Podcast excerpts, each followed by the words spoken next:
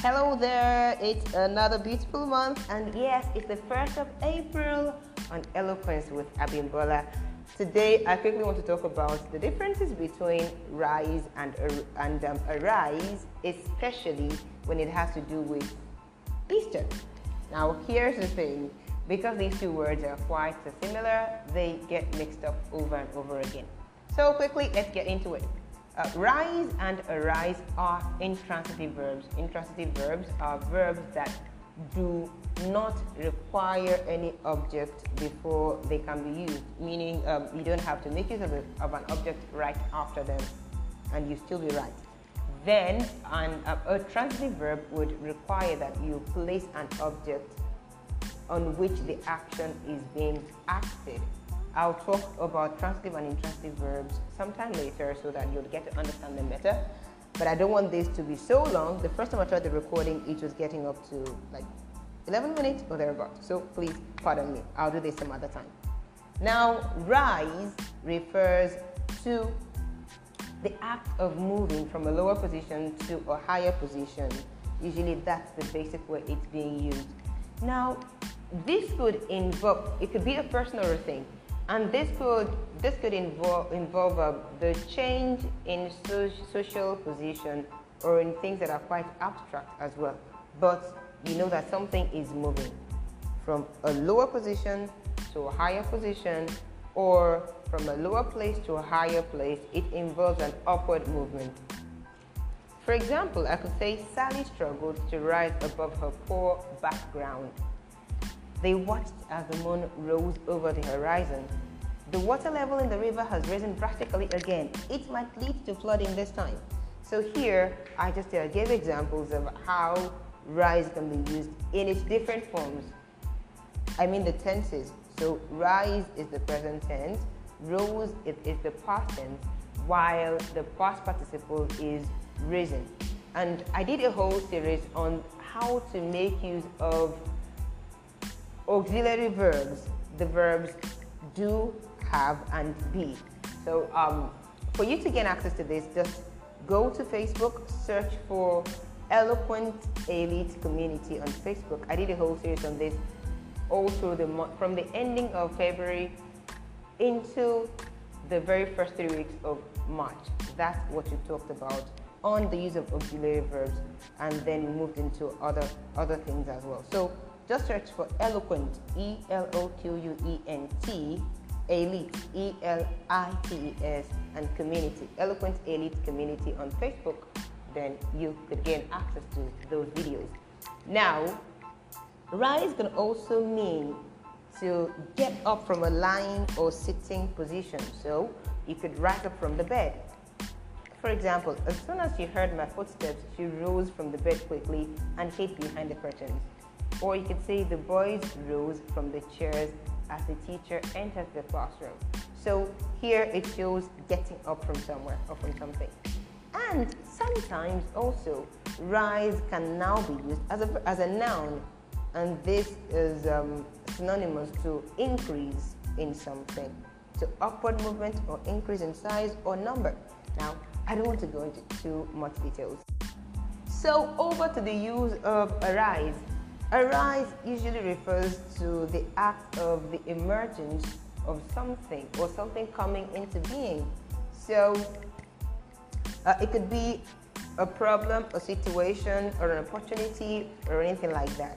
And often, arise is used alongside abstract nouns.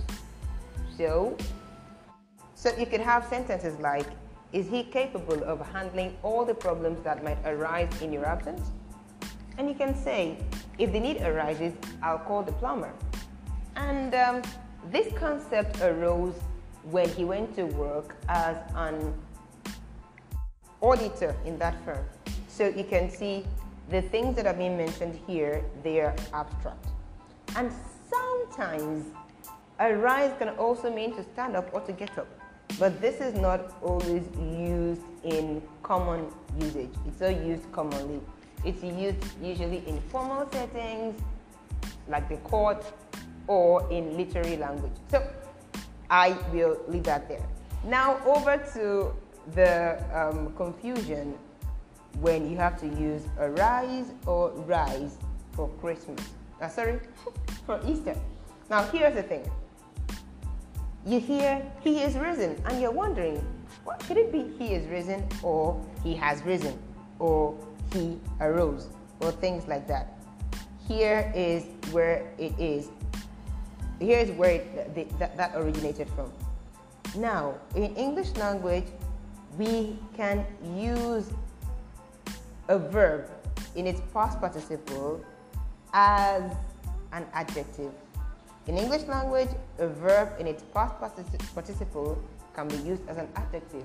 And in that case, it will be describing the state of a thing or a person and not the action being taken. So, the past participle of rise is risen. And so you hear people say, Christ is risen. It is correct. So, now let's start from the beginning. You can say, Jesus Christ said he would rise after three days. That is using rise in the present form here. Or yeah, let's leave, let's leave it that way. Then the second one is that is actually not um, a present tense verb, but I want to leave rise there as that. You could say Jesus Christ rose from the dead three days after he was crucified. So here, rose is used as a past form of rise. And this is showing you that an action is already complete. Now, when we use the past participle, I would say Jesus Christ has risen from the dead because in this place, yes, it is describing an action that has already taken place. This is called a perfect tense. He has risen. Now, I'll be talking about types of tenses in the Eloquent Elite group from this month. So you want to look out for that on Facebook, please. So here, he has risen. In this case, this is a present perfect tense. We're not talking about tenses here. I'll just leave it there. Now, this is these are the basic forms of verbs when you're talking about verbs. But because you want to describe the state that Christ is in currently, you will be correct if you say Jesus Christ is risen.